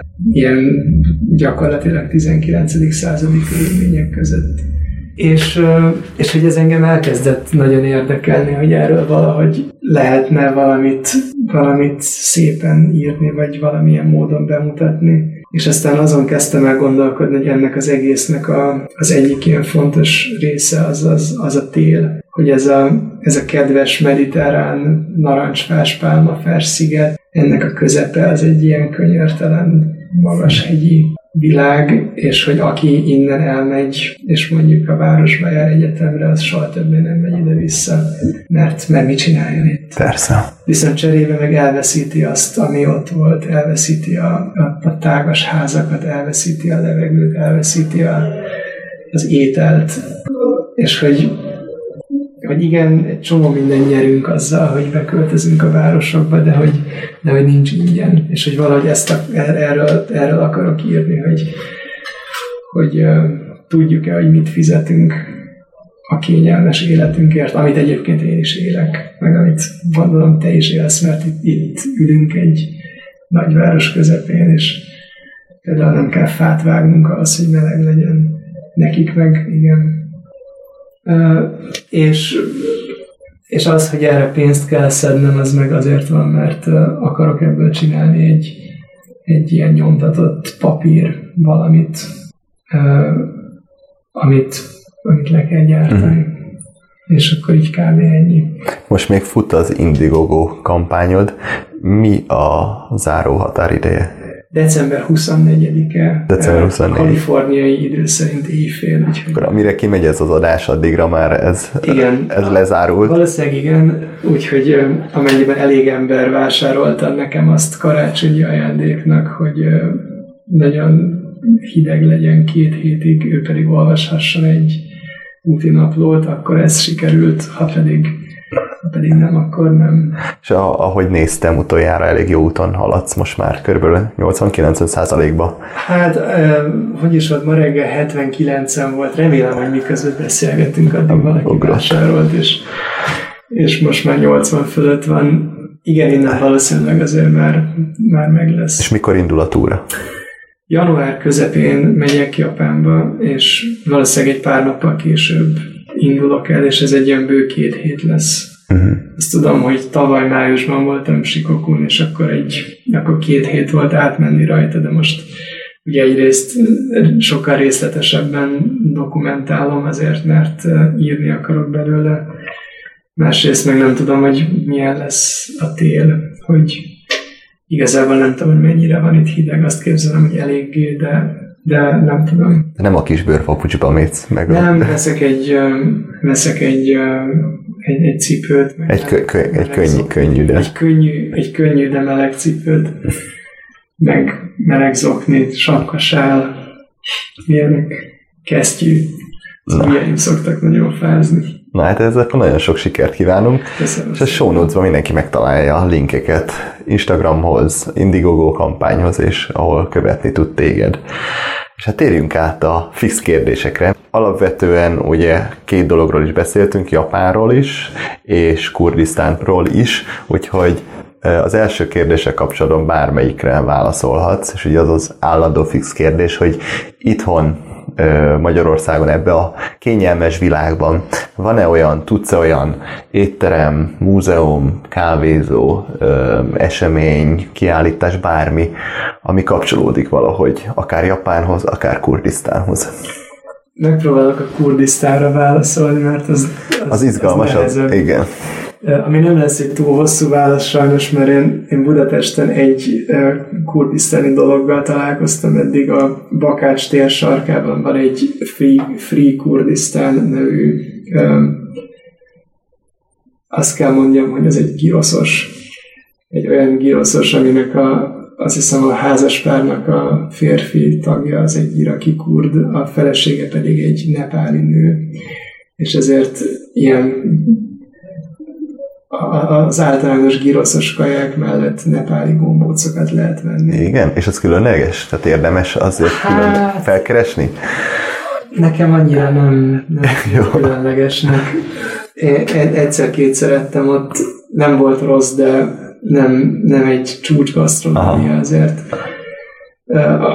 Nekem leginkább az volt a benyomásom, és nem csak Kurdisztánban, hanem Iránban is, hogy a, az igazán jó kaját azt otthon főzik az emberek, és hogy az ember jót akar enni Iránban, és mondjuk már túl sokszor evett nyárson sült májat, ami egyébként fantasztikus, de egy szeretne valami, valami ételszerűt enni, akkor össze kell valakivel haverkodni, és meghívatni magad vacsorára, jellemzően egy városban, mert ott mhm. lesz az igazi, és akkor ott lehet találkozni az iráni konyhának a, a magasságaival, ami egyébként tényleg elképesztő, mert döbbenetes dolgokat főznek, csak ez szinte nem jut el sehova uh-huh. éttermekben, meg aztán pláne nem. Akkor nekünk marad a Bakács tér. Marad a Bakács tér, és nem tudom, hogy ez most milyen, mert én évekkel ezelőtt voltam ott, még, még jóval ezelőtt, hogy Iránban vagy Kurdisztánban jártam volna. Viszont egy, egy ilyen tangenciális megközelítése az egésznek az az, hogy az egyik legjobb dolog a világnak ezen a részén az a kemencében sült kenyér amit egyébként azokban a budapesti iráni éttermekben, amikben én voltam, ott én nem találkoztam még igazán jó kenyérrel. Viszont az október 6-ai Hummusbárban, amit egy um, október 6-a utcai Hummusbárban, amit egyébként egy izraeli fickó csinál, ott tökéletes iraki lepényt lehet enni, ez a laffa, ami egyébként iraki Kurdisztánban is azt sütik. Ja mindenütt. Úgyhogy én amikor erre, erre, erre vágyom, hogy a kemencéből frissen kis, kiszedett lapos kenyér, akkor elmegyek az október 6-a utcába, és, és kérek a humuszbárban egyet. Az, az van a legközelebb az élményhez. Japánt enni jót Budapesten, hát aki evett már Japánban, az soha többet nem akar sushi tenni Japánon leg, kívül. legborzasztóbb snob választ lehet csak adni, hogy én, amikor először elmentem az öcsémet meglátogatni, és kivitt a Kagoshimai halpiacra, ahol reggel hatkor kikértünk egy, egy, egy halas deszkát, sajnos az, az mindent azonnal megsemmisített, és soha többé nem éreztem azt, hogy Japánon kívül én valaha szeretnék Ezt. nyers halat enni. Amellett, hogy a japán kajának csak egy töredéke a nyers hal, és hogy például amerre én főleg jártam a hegyek közepén, ott, ott egyetlen nincs hal. Vagy ha van, akkor az pisztráng. Ott, ott pisztrángon és hajdina tésztán él az ember. Nem tudom, hogy abból hol lehet jót kapni Budapesten, mhm. mert ennek én még nem álltam neki. Szerintem a Budapesten jó ázsiai kaját akar enni az ember, akkor hát, ki a Jegenyi utcai, Jegenyi utcába, a kínaiakba, és, uh-huh.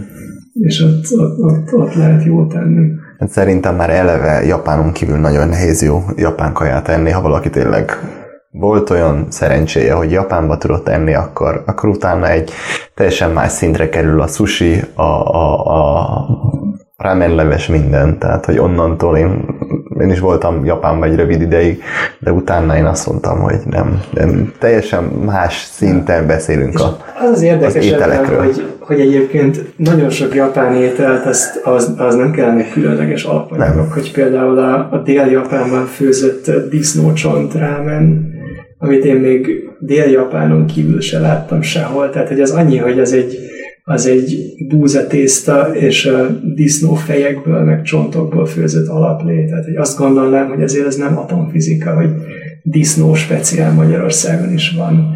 Minden további nélkül lehetne nagyon jó disznócsontráment főzni.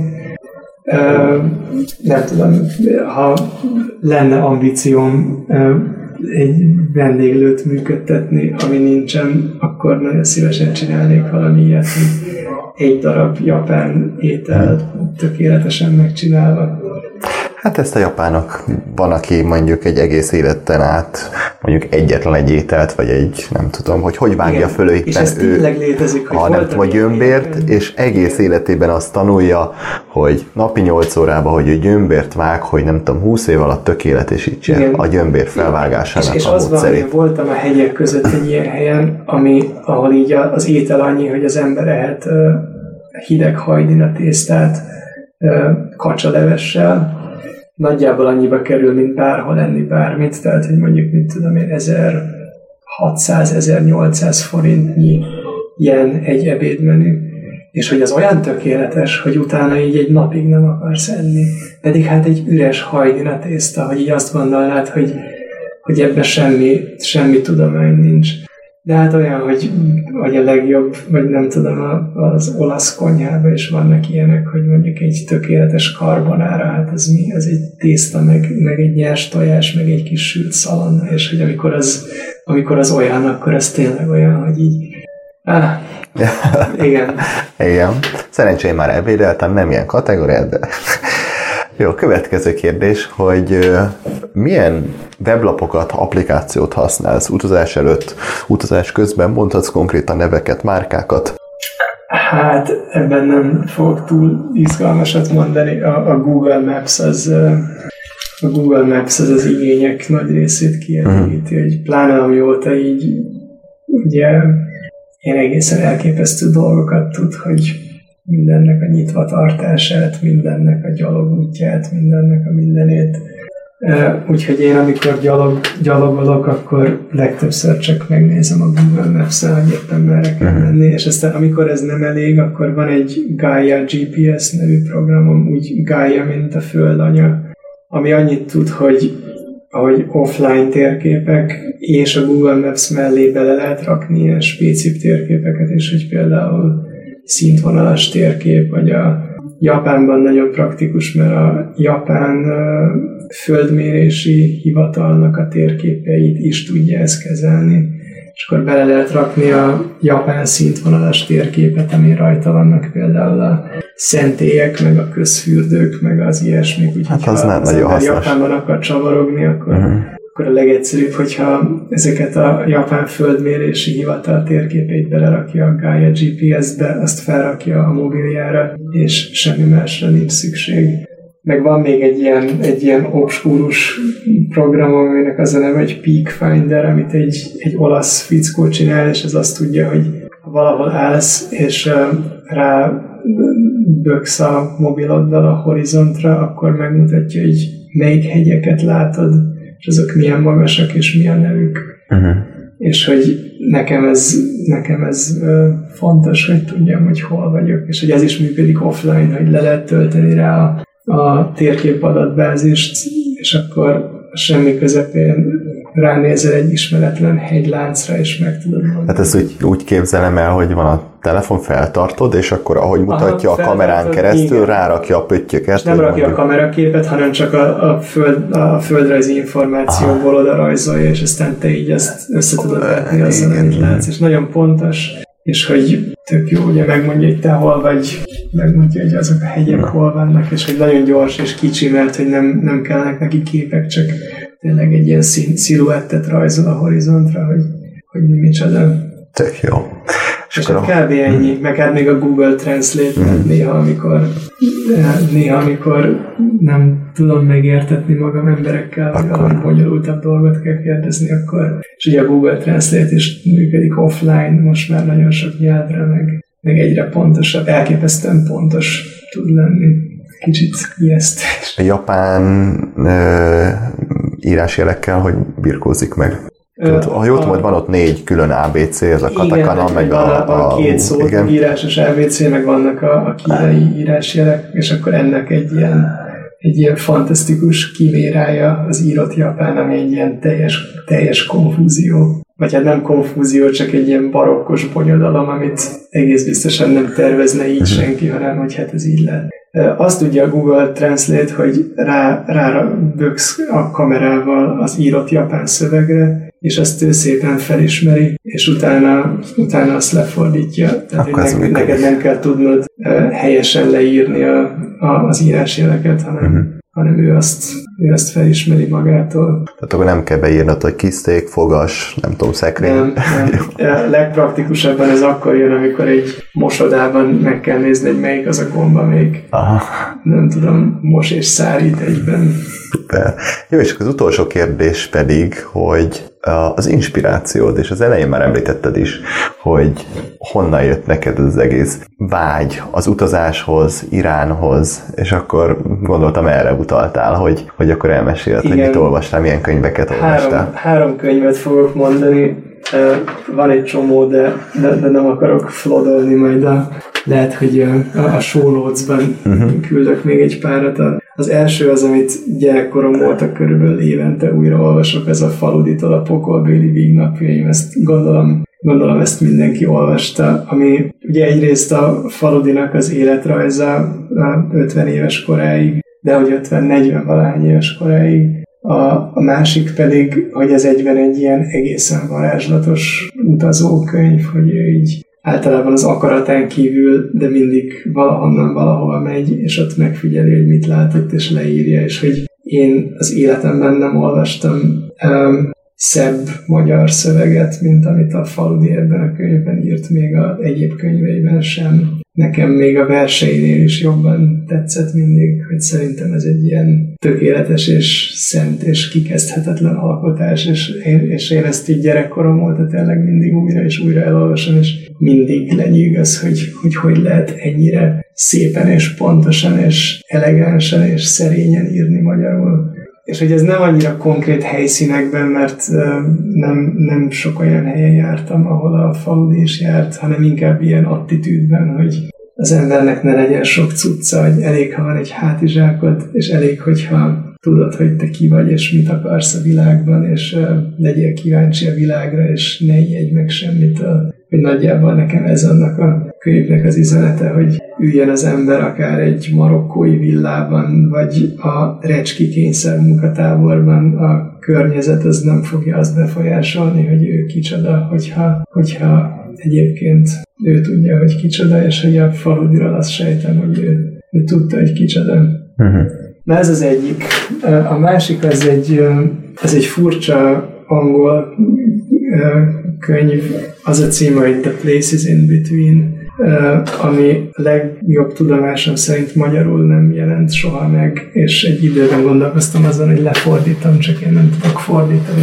Amit egy Rory Stewart nevű angol író írt, aki jelenleg szegény kikötött konzervatív parlamenti képviselőnek még 8 évvel ezelőtt, úgyhogy jelenleg az a dolga, hogy a a brit szétesést magyarázza a rádióban, hogy ez mégis miért jó. Egy ennél sokkal, sokkal könnyebb dologról szólt a könyve. 2002. januárjában keresztül gyalogolt Afganisztánban a hegyek közepén, ami, ami ilyen rendes nagy hegy-hegyek, nagyon hideg volt meg minden. És ez egy hónappal azután volt, hogy a, a tálibok megbuktak, hogy pont abban a, abban a különleges interregnumban, amikor a tálibok már nem voltak, de nem volt még helyettük semmi, hanem egy mindenki így próbálta kitalálni, hogy akkor most mi van, és improvizálnia kellett, és hogy, és hogy ő előtte másfél évig gyalogolt mindenfelé Ázsiában, és aztán kikötött Herátban, Nyugat-Afganisztánban, és onnan nyílegyenesen átgyalogolt Kabulig, ami egy hónapos út volt, ilyen 3000 méteres hágókon a hóban. Ami megint egy ilyen viszonylag egyszerű történetnek hangzik, hogy végül is egy angol úri fiú kirándul egyet egy csóri országban, de hogy nekem ez a könyv valamiért így teljesen meghatározó volt, és hogy valahogy ennek is a szellemisége, meg, a, meg az attitűdje, hogy, hogy az ember viselkedjen szerényen, és legyen kevés cucca, és ne érkezzen előítéletekkel, és ne féljen semmit, és hogy ebből a szempontból nagyon hasonlít a faludi könyvére, hogy a világ érdekes, és alapvetően nem, nem bánt, de sokkal érdekesebb annál, mint hogy el tudjuk képzelni. Meg hogy az is fantasztikus ebben a könyvben, hogy a, a mögöttes intellektualitás, hogy, hogy ő ezt egy ilyen, egy ilyen történelmi párhuzamra építi fel az egészet, hogy ugyanezt az utat megtette előtte közel 500 évvel Bábur, aki egy közép-ázsiai herceg volt, és ő alapította a Mogul dinasztiát Észak-Indiában. Uh-huh. Az ő azt hiszem déd unokája, de lehet, hogy unokája volt, aki a Taj Mahal-t építette, és hogy ő, egy, ő a Fergána medencébe született a mai, mai Üzbegisztánban. Egy ilyen helyi herceg, akinek le kellett lépnie otthonról, és 1500 valahányban átkelt Afganisztán közepén, és írt róla egy állítólag mai szemmel is nagyon szórakoztató úti naplót. És hogy ez a könyv, a Places in Between, ez így nagyon sokban rímel erre a középkori úti naplóra, amellett, hogy egy ilyen nagyon modern valami. És uh, nem tudom, ennek is persze van egy ilyen rétege, hogy stilárisan annyira gyönyörű ez a könyv, hogy olyan mondatok vannak benne, amik így tíz év után is lenyűgözőnek tartom őket, és tudom, hogy soha az életben nem fogok tudni ilyeneket írni. Jó, hogy ezt már megtették előttem. És a, harmadik, az meg, az meg a japános könyv, a, a Roads to Sata, amit, amit egy barátomtól kaptam ajándékba, aki elküldte nekem postán, és én egyáltalán nem tudtam róla. Ezt egy, ezt egy Ellen Booth nevű angol író írta, aki színi rendezőként került Japánba még a 70-es évek elején, és nagyon elkezdte érdekelni a vidéki Japán. Ő nagyon jól beszélt japánul, és azon belül is mindenféle ilyen regionális tájszólásokat tudott, meg ilyen néptalokat tudott, meg mindenfélét. És ő 77 nyarán elgyalogolt Japán legészaki pontjától a legdélebbi pontjaig. Egyébként egy teljesen más útvonalon, mint én, hogy ő, ő szinte mindig a tengerparton ment, és a tengerparti falvakban én pedig ugye általában a hegyek között. És akkor erről az útról írt egy könyvet, ami megint olyan, hogy egy ilyen alapvetően banális történet, hogy egy fehér fickó gyalogol a falvak között külföldön, leírva úgy, hogy mégis valami varázslat lesz az egészben, és hogy szerintem nagyon sok más emberrel ellentétben, aki Japánról írt, ő úgy tudott írni Japánról, hogy nem, nem esztétizálta túl, és nem exoticizálta túl, hogy nagyon könnyű Japánról úgy írni, hogy, ezek a, hogy ez a nagyon kifinomult civilizáció, mm-hmm. ahol, ahol minden tárgyat egy 18 generációs mesterember készít, meg ahol az emberek harmóniában élnek a természettel, és hogy ebből egy, ebből egy kicsi igaz, és nagyon sok minden meg nem igaz. És hogy ez a könyv, a Rolls to Sata, ez, ez, ez inkább arról ír, ami nem igaz, és azon keresztül mutatja meg azt, ami meg igaz. És aztán aztán ez a könyv az így nagyon sok szálon összefonódik azzal, amit én most csinálni akarok, mert ebben a könyvben nincs szó Sikokuról, a legkisebb szigetről, mert ő nem ment arra. És amikor én arra mentem, akkor én úgy tudtam, hogy ő nem járt ott soha. Viszont az egész utam végén hazafelé találkoztam Tokióban az ő legjobb barátjával, aki egy 70-es években járó angol bácsi, és ő mondta nekem, mert a, a, a Booth, aki a könyvet írta, nagyon fiatalon meghalt, és a barátja viszont a mai napig él, 70 valahány éves, és mondta neki, hogy igazából a Booth is járt Sikokun. Csak nem írt róla. De írt róla a Japán Légitársaság fedélzeti magazinjába 85-ben, és hogy ő egyébként akkor egy, egy antológián dolgozott, ami a barátjának a újságcikkeiből, meg az ilyen írásaiból készítette, és mondta, hogy ez majd valamikor meg fog jelenni, és aztán az idén meg is jelent. És amikor elolvastam, akkor, akkor megdöbbenve láttam, hogy szinte pontosan ugyanarra mentünk, úgyhogy egyikünk sem tudott a másikról. És ami még ezen is túlmutatóan érdekes volt, az az, hogy volt, hogy ugyanazokban a falvakban ugyanazokra a dolgokra gondoltunk.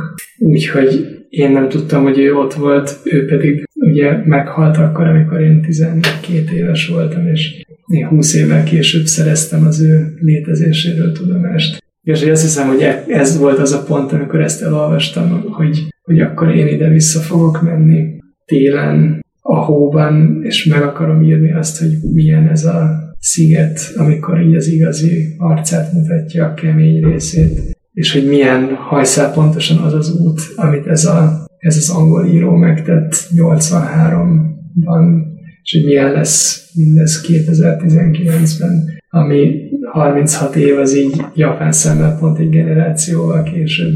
És már most tudom az alapján, amiket olvastam, hogy vannak falvak, amik már már így valószínűleg az utolsó generációja bennük, és akkor meg még valamennyire megvoltak. Uh-huh. Például volt még iskola bennük, ma meg már nincs. És hogy valószínűleg, hogyha valaki majd elolvassa, amit ő írt, és mondjuk elolvassa, amit én írok, és eltelik 30 év, és visszamegy, akkor azt képzelem, hogy itt már csak az erdő lesz, meg a, meg a vaddisznó, uh-huh. meg a medvék, ha vannak még medvék sikokon. Ezt nem sikerült kiderítenem. Mind a három könyv nagyon jó. Szép. Ha uh-huh. esetleg hallgatja ezt egy műfordító, akkor nagyon, nagyon jó lenne, hogyha ezt a két angol könyvet lefordítanák magyarra, mert azt hiszem, hogy mind a kettő nagyon fontos lenne, hogy, hogy megjelenjen magyarul. Uh-huh. Köszönjük szépen. Uh, említetted, hogy vannak még könyvek, amik uh, inspirációnak szolgáltál, ezeket felrakjuk a show notes-ban. Természetesen ezekkel egyetemben, amiket most itt elsoroltál, és akkor neked hát sok sikert a, a január közepén induló uh, túráthoz, akkor Köszönöm most már szépen. most már, hát reméljük, hogy ez a kicsi, ami még hiányzik a ahhoz, hogy tényleg elinduljon, de én úgy vettem ki a szavaidból, hogy ez már, ez már meg fog történni, és ezt, ezt... Hát azért azt hiszem, hogy ezt már meg lehet csinálni. Én ezt érzem rajtad, hogy ezt már, e, ennyi, ahogy így beszélsz róla, ezt már úgy meséled el, hogy ezt már, ebben már te biztos vagy, úgyhogy én ehhez sok sikert kívánok, és követni fogjuk, és reméljük, hogy felejtetetlen élményeket szerzel ott is. Remélem, hogy tetszeni fog, és ha hallgatja ezt esetleg valaki, aki támogatott, akkor így utólag is nagyon, nagyon szépen köszönöm. És külön kíváncsi leszek az írásaidra hát ezeknek a könyveknek a tükrében. Úgyhogy én köszönöm szépen, és sok sikert! Köszönöm szépen a meghívást! Ennyi fért a mai adásunkba, de még mielőtt elköszönök, szeretnék pár hasznos információt megosztani veletek a műsorról és az egyes epizódokról.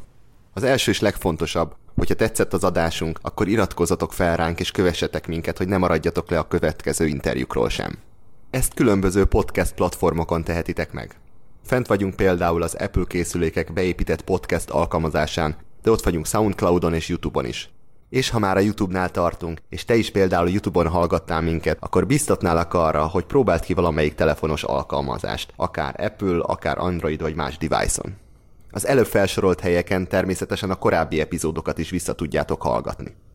Az interjúk alatt elég sok hasznos információ hangzik el, legyen ez akár konkrét név, helyszín, de akár weblapok, könyvek és filmcímek is. Ezeket mi összegyűjtjük és megosztjuk minden epizódnak a leírásában. Ha velünk szeretnétek kapcsolatba kerülni és bármi kérdést, javaslatot küldeni, akkor ezt több formában is meg tudjátok tenni. Egyrészt van egy e-mail címünk, ez a hellokukac.stereotrip.hu illetve ott vagyunk nagyobb social média csatornákon is, Instagramon és Facebookon. Facebook oldalunkat például azért is érdemes követni, mert minden adáshoz kapcsolódóan van egy játékunk.